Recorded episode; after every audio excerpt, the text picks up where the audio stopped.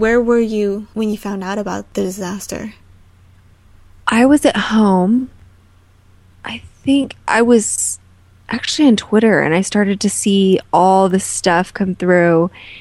I turned on CNN and I think for the next three days did nothing but sit and cry watching CNN. And actually, within it was after the tsunami hit. You know, so within like oh 48 or 72 hours, I got an email from Stacie, and I had sit, been sitting there thinking, you know, what can I do? Mm-hmm. And um, I had remembered, you know, there was a, a book that had been done after um, the big earthquake in uh, Haiti. Yeah, there there was the blogger cookbook after the Haiti mm-hmm. earthquake, and I'd kind of thought about that, and I thought, oh, I don't know, I don't want to do it all by myself. And then I got this email out of the blue from Stacie, and she said, I really want to do something. You don't know me, but would you be interested and willing to do a book cookbook similar to the Haiti cookbook? And I, you know, it was just like that was a duh. You know, it's like, mm-hmm. yes. And um, so, you know, I spent the first couple days just kind of glued to the TV. And then after that, my project with Stacie just helped me to kind of break away and feel like I had something constructive to do. And so we just really dove into working on that and then eventually brought in Marc. So yeah, I went from just sitting in shock in front of the TV to spending the next months working my tail off. Where were you? I was at my mom's apartment. She had just had hip surgery, so I was there taking care of her. And I think it kind of a similar thing. I believe I first heard about it on Twitter. Immediately turned on the TV and stayed up, I think, until like seven the next morning, just watching the news. Yes. Um, because I mean, I'm close enough to the beach that if there's a really big tsunami here, which at first we weren't sure, like, you know, people were saying yeah, there's going to be a tsunami in California. I was like, uh, am well, I going to have had... to evacuate and get my mom out of this second story apartment where she can't walk? Yeah, when we had all the, all the damage in that was at Santa Cruz. Yeah, yeah. I mean, so it was legitimate. yeah, I mean, there was definitely. I think we got maybe. I want to say it was like five or six feet here, so it wasn't too bad. But I mean, at first, nobody knew how bad it was going to be. And they were saying, you know, we may have to evacuate parts of the coastline. So, of course, I'm sitting there freaking out and, you know, devastated about what is happening in Japan and just like emotional roller coaster because I'm watching what's happening in Japan. I'm worrying about what's happening here. And it was just, yeah. Yeah. it's been an interesting thing to watch though because thank goodness for social media. I mean, I think for yeah. like Twitter and Facebook, I know that's how we got in touch with all of our friends just to, you know. Right, right. How are you guys? Was it? Yeah, I was definitely contacting Keizo Go Ramen, who's in yeah. Japan, and being like, "Are you okay? Is everything all right there? What's going on?" Yeah, and there are all kinds of stories that have come out, you know, in the months since everything that happened about how people, families, you know, family members reunited using social media just because you know the the regular networks tend to go down because of the high volume, you know, and they reserve those lines for actual, you know, like the emergency services and stuff. But mm-hmm. you know, the internet is they're finding that you know they still have access to Twitter and some of those things, and so you may not be able to pick up the phone, but you can get the information out there. Right, right. Oh, I'm getting all choked up. I know. Me too. Normally on the Me So Hungry podcast, we are a bucket full of giggles. We try to make it fun. We generally enjoy having it like that, but today's going to be different because today we are talking about a very serious somewhat sad, hopeful topic. Last year, on March 11th, there was a 9.0 magnitude earthquake that hit the northeastern seaboard of Japan, followed by a major tsunami that came ashore along the Pacific coast of the northern region of central Japan and impacted the second largest food production region of the nation. In turn, the tsunami triggered a nuclear crisis.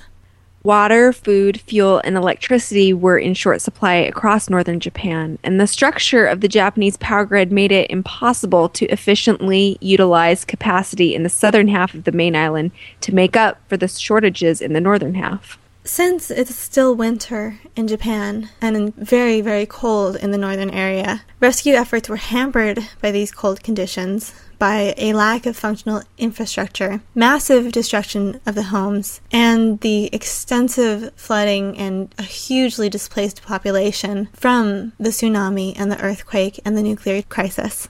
According to the National Police Agency, 15,782 people died and 4,086 people are still missing following the Tohoku earthquake and tsunami, which actually destroyed over 270,000 buildings and caused flooding up to 10 kilometers inland in certain places. Even today, more than 160,000 people remain displaced and even though the government has lifted evacuation orders for some communities, many of these people are refusing to return home because many of them don't even have homes to return to. And they don't necessarily trust the information that they're being given. There's a ton of distrust. A lot of it was caused by the way that the Japanese government handled the nuclear crisis they weren't giving all of the information they were mishandling the information they were you know telling people incorrect things and so nobody knows what they can believe anymore. I believe that there's a big report coming out on that. There was something in the new york times on february 28th it's called japan considered evacuating tokyo during the nuclear reactor meltdown but it talks yeah. about how the heads of the companies that were in charge of the nuclear reactors and then the people who were there at the nuclear reactors and the government how they were all butting heads during this crisis because you know some people just well like the people at the nuclear reactor were saying we need people to stay here even though it's really dangerous. Otherwise this could cause you know a national reactor meltdown you know if this one melts down because we're not here to control it. The other ones could start melting down. This could you know trigger a chain reaction. But then the head of the company was saying no we need to pull everybody out. And i think the article was saying that the prime minister i think like stormed into the company saying we need to know what's going on and you need to stop trying to pull these people out. Because it's such a horrible idea. Yeah, it's interesting as more information is starting to come out now and and actually in a way the curtain is kind of being drawn back on the situation maybe more than ever has been in a situation like this in Japan. I mean, they're very uh just the way this society is structured, they tend to be very closed mm-hmm. on issues like this. So it's going to be interesting to see what happens. The interesting thing to look at at this point, I think, is the impact that this triple disaster has had on the food system of Japan. I hadn't realized it had such a big impact. I mean, this region where all of the people were misplaced, where the tsunami and the earthquake were, is a major food producing region in Japan. Yeah, it's it's one of Japan's major seafood producing regions. You know, uh, and I think it's uh, let's see, twenty percent of Japan's fisheries production. The area was capable of supplying an entire fifth of Japan's seafood. I mean that that's a lot. And it's really sad that you know so many fishermen were lost in this because you know they're out at sea nobody expects this to be happening, so they don't have time to get back into where it's safe. And I think also something that I recall reading a lot of the fishermen who survived may not go back to being fishermen because so many of them are past retirement age and to restart their little companies from the ground up is just way too much work at that age. So, not only was a lot of their industry temporarily displaced, a good portion of them may be permanently gone. Yeah, it's been interesting. I, I read one article talking about how the Japanese government now is trying to develop some programs to get members of the younger generation interested in commercial fishing, just trying to help rebuild that industry to replace these older fishermen that are likely not going to start over from scratch. Right. According to a report put out by the Japanese government, a total of 319 fishing ports in seven different prefectures, all the way from Hokkaido, which is the northern island in Japan, to Chiba, which is near Tokyo, were damaged in the disaster, which affected more than 10% of the country's just short of 3,000 fishing ports. So not only did this affect ports directly in the Tohoku region, but it affected other ports as well, all along that coastline. Right. And not even just the ports and the boats, it's storage facilities, processing plants, and fish markets.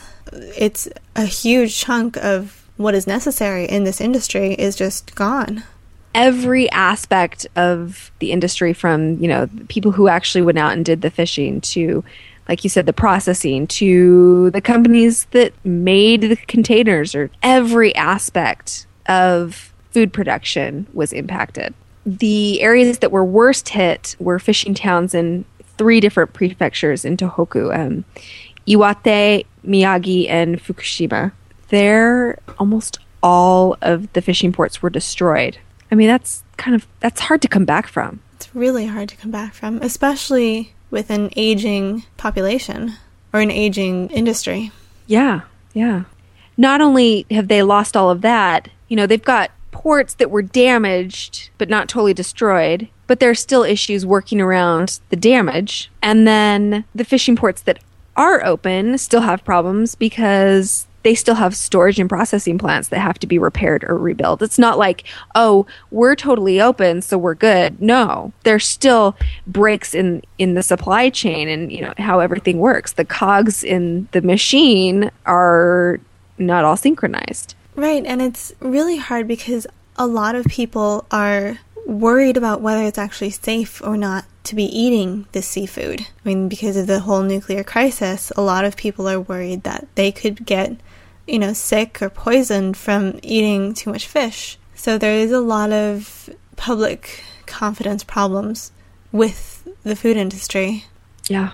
And then it's also dangerous for the fishermen who are still around to be out there. You know, they've still got a ton of debris floating off the coast, and it's estimated as much as tens of millions of tons. I mean, we're talking a ton, a ton, a ton, a ton of debris and it's floating into shipping lanes, it's blocking ports. I mean, there are so many little things from destruction and damage to mistrust to misinformation. I mean, it's hard to know where to start first. You know, how do you fix a problem like this?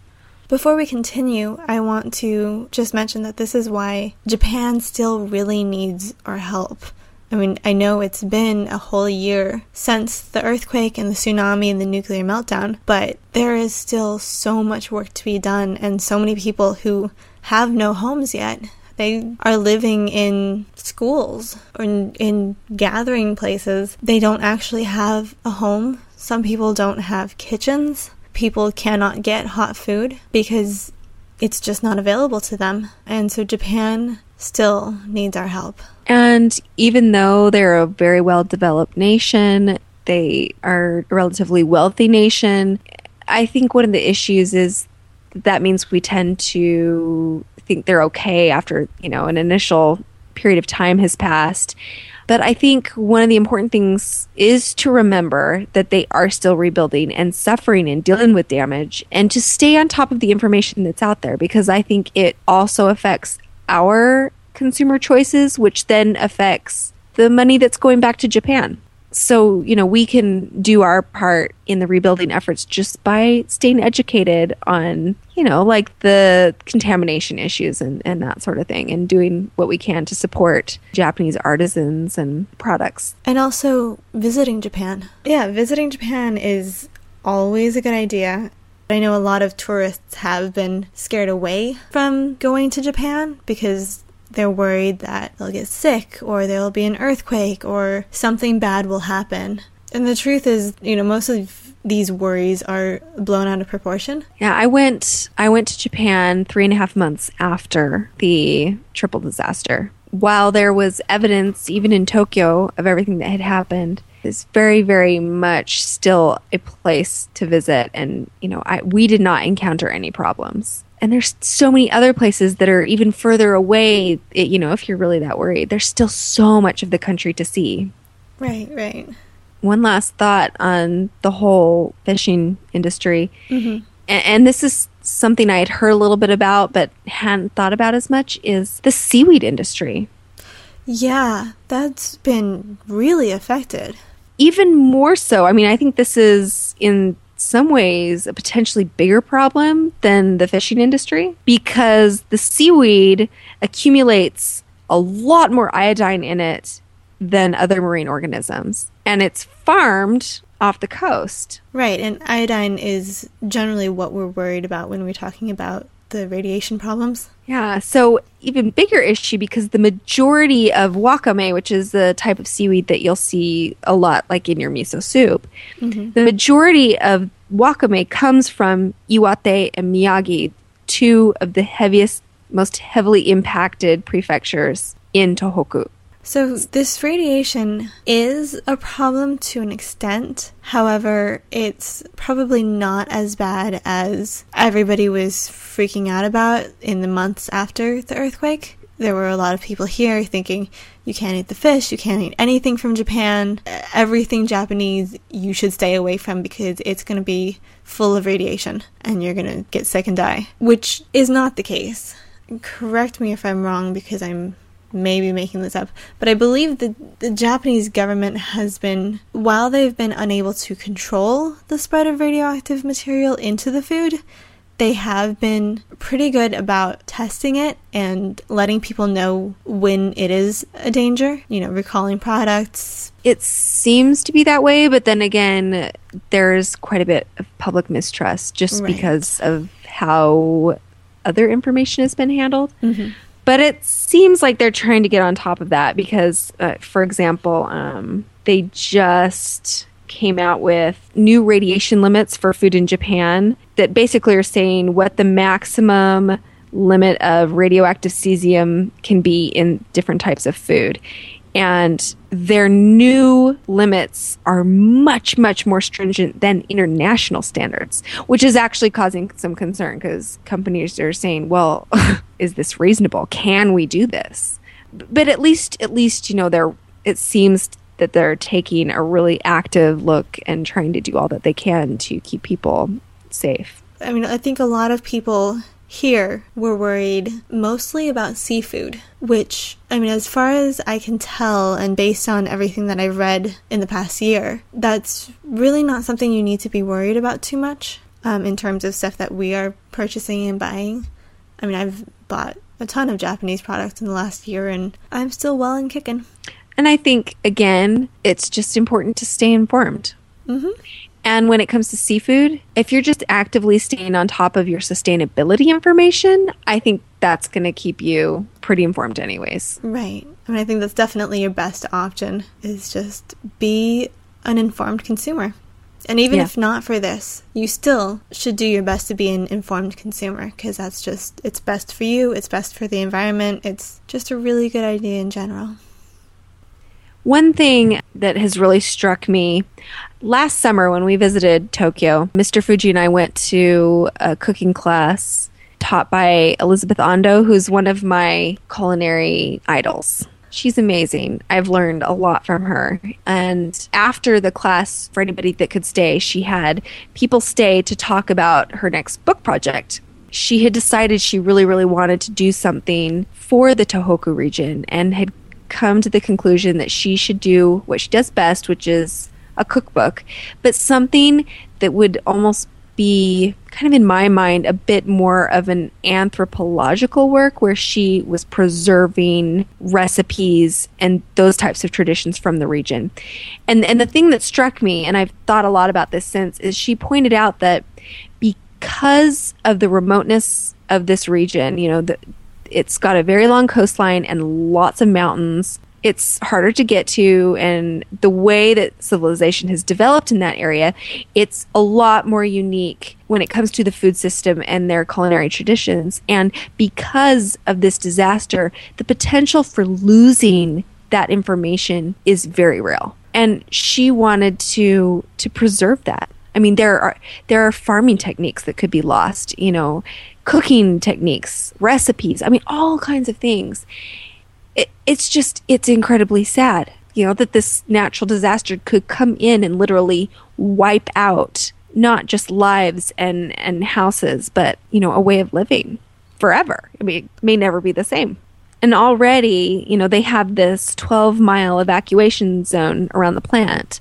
They've all farming has been abandoned there. You know, they're saying it could take 20 years before residents can safely return to areas where the current radiation readings are at 200 millisieverts per year and a decade for areas where it's 100 per year.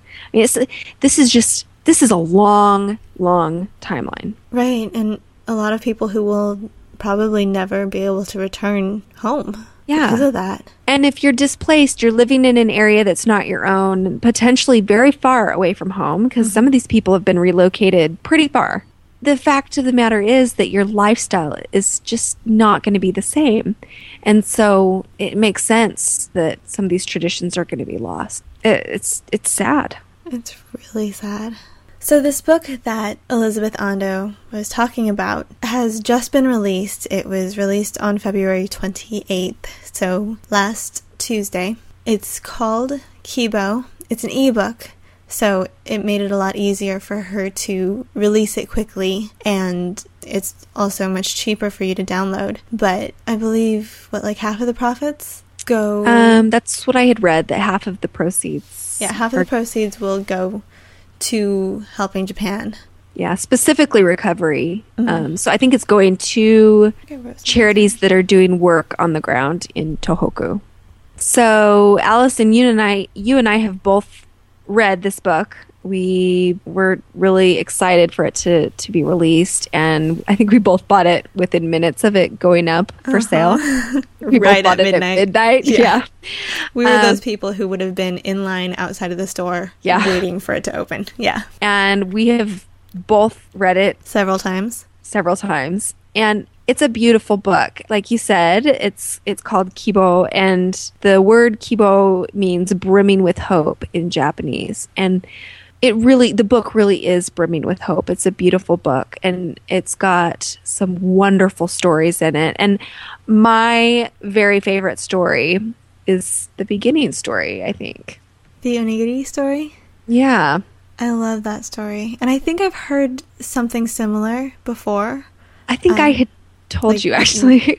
But i'm pretty sure i heard something like right around the time of the uh, earthquake. Oh really I believe so. But yeah, you you definitely mentioned it when we were recording our onigiri episode. Yeah, because Elizabeth had um, I forget how it came up, but when we were sitting there around her kitchen table and she was talking about it, she she told the story. So so what we're talking about is there were a bunch of volunteers who wanted to help and they in Tokyo, in Tokyo and they spent hours making a bunch of onigiri rice balls to take up to hand out at the shelters.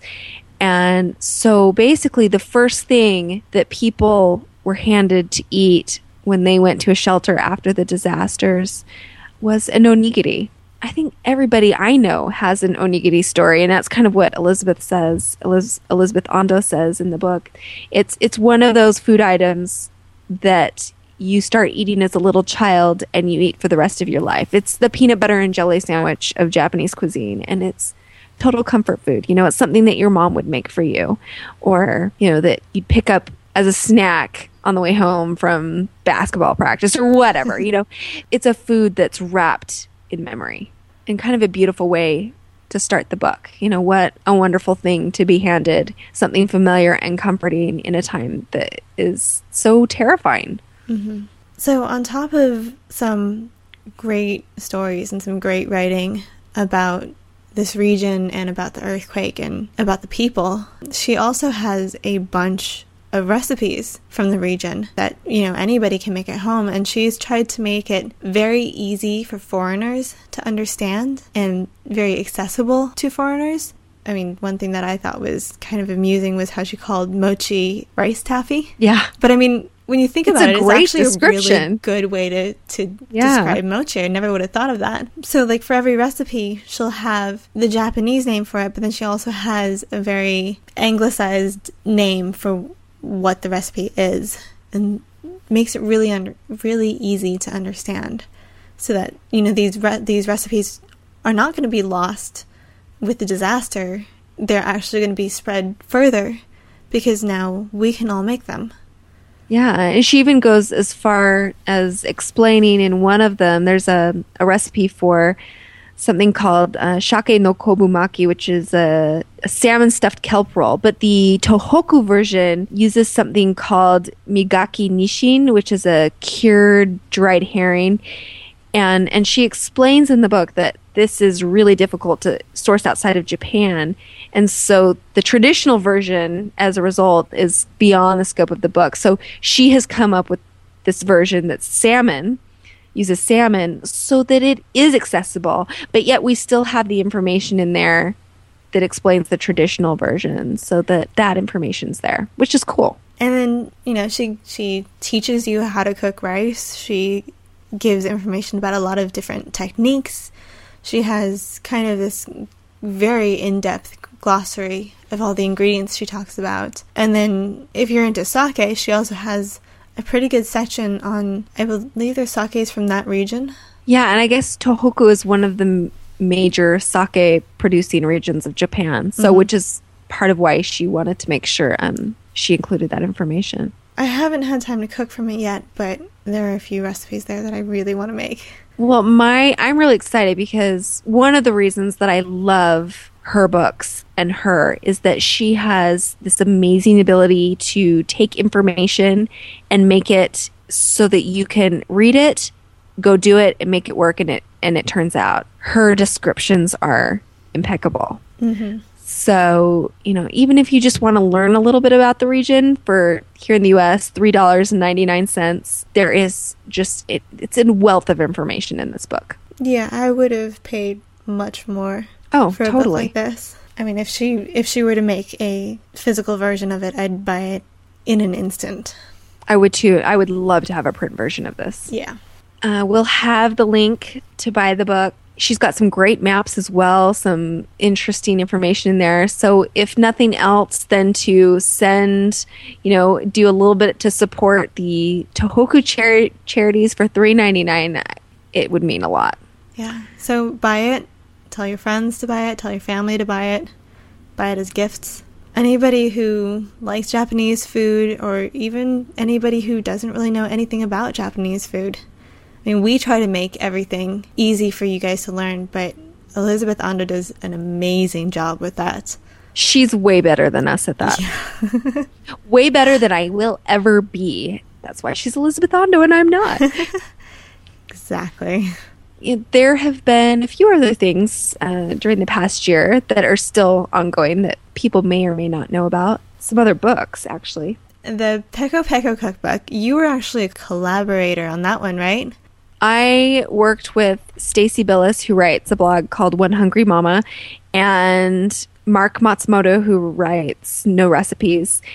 And we put together this book, and we had incredible support from other talented bloggers. I think we had 57 contributors, I believe. Plus, we had two professional designers, three professional editors, uh, just a ton of people that donated a lot of time. And the book is all kind of family friendly Japanese or Japanese inspired recipes. It's a really fun collection and we're really proud of it. So, all of the profits from that go to a charity that is on the ground doing work in Japan. It's a really good cookbook. I highly recommend it. There is the Nudie Foodies cookbook. All of their proceeds go towards, I believe it goes to AmeriCares, which um, they have a Japan campaign that is helping out the uh, people who were misplaced by the earthquake and doing a lot of good work there. It is, I would say, a little PG 13. So if you have kids or, you know, people who are really sensitive, you may want to have caution when leaving this cookbook around. But it is a pretty good cookbook. So, and then there is Tales from High Mountain, which is from a writer that I absolutely adore so much. It's just ridiculous. Yeah, Um, I'm totally there with you on that God, one. I am such a fangirl of like everything she does. It's so bad. um, her name is Tara Austin Weaver, um, and she writes a blog called Tea and Cookies, which you should absolutely go read because it is so well written. It's just, I want to read anything and everything she writes. And so, Tales from High Mountain is about the time she spent living in Japan and her experiences there. And the proceeds from that also go to help Japan. So, And it's it's a wonderful book. I, I just adore her. I really want to meet her because I haven't. I would love to meet her too. Can we have a miso hungry party and get her down here somehow? Or we could go to Seattle. Yes. I like that option too. Yeah. Tara, you have no idea what you have coming your way. but then we'd also then have to do our stocking of uh, spilled milk. Uh, obviously. Hi, Matthew. Anyways, enough about our about our diabolical plans for the future. We're not Um, randomly kidnapping bloggers, really. We promise. I guess what we're left with right now is the question of what can we do to help? Well, buying those books that we've talked about, the Pico Pico, Nudie Foodies, Tales from High Mountain, and definitely Kibo, can all help. Those are all really good ways to donate and get something really awesome in return. Yeah. We've also talked about a couple times talking about staying educated. Don't stay away from eating something based on an assumption because that can really hurt industries. Make sure if you're not eating something, it's based on information. Yeah. So stay educated. And there's a ton of information out there. So it's not like we're all just wandering around in the dark here. There is a lot of really good information out there about what is safe to eat, what's not, and why. And there are products from Japan that come from all over Japan, from places very far from Tohoku. So just because it's from Japan doesn't mean that it's going to be tainted. And then also, there are a lot of events ongoing still um, to benefit the region and to bring attention to all the wonderful things that Japan has to offer, which the more we can benefit the tourism industry, the different artisan industries, all of that will in turn end up benefiting Tohoku. If you have any interest in Japan, get more interested. There's just so many amazing things. Hopefully, we help you learn about a few of them and get out there and, and experience them for yourself. Take a trip. if you've ever thought about going to Japan, now is a really good time to go. You know, a lot of people have stopped going to Japan because of this disaster because they're afraid of being there and figure something bad could happen. But it's as good a time as any to go to Japan, and probably an even better time because they really need us. So go to Japan. We're going this summer. Yes, So- we are. We're really excited about it. I think I'd like to say that as we come upon the one year anniversary, which is this coming Sunday, the 11th of March, that a year may have passed, but Japan is still in our hearts, in our thoughts. And Japan, we love you. Nihon Gambatte Kudasai.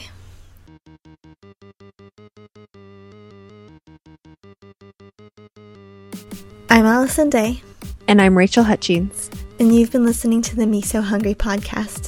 The podcast that is keeping Japan in our hearts and thoughts.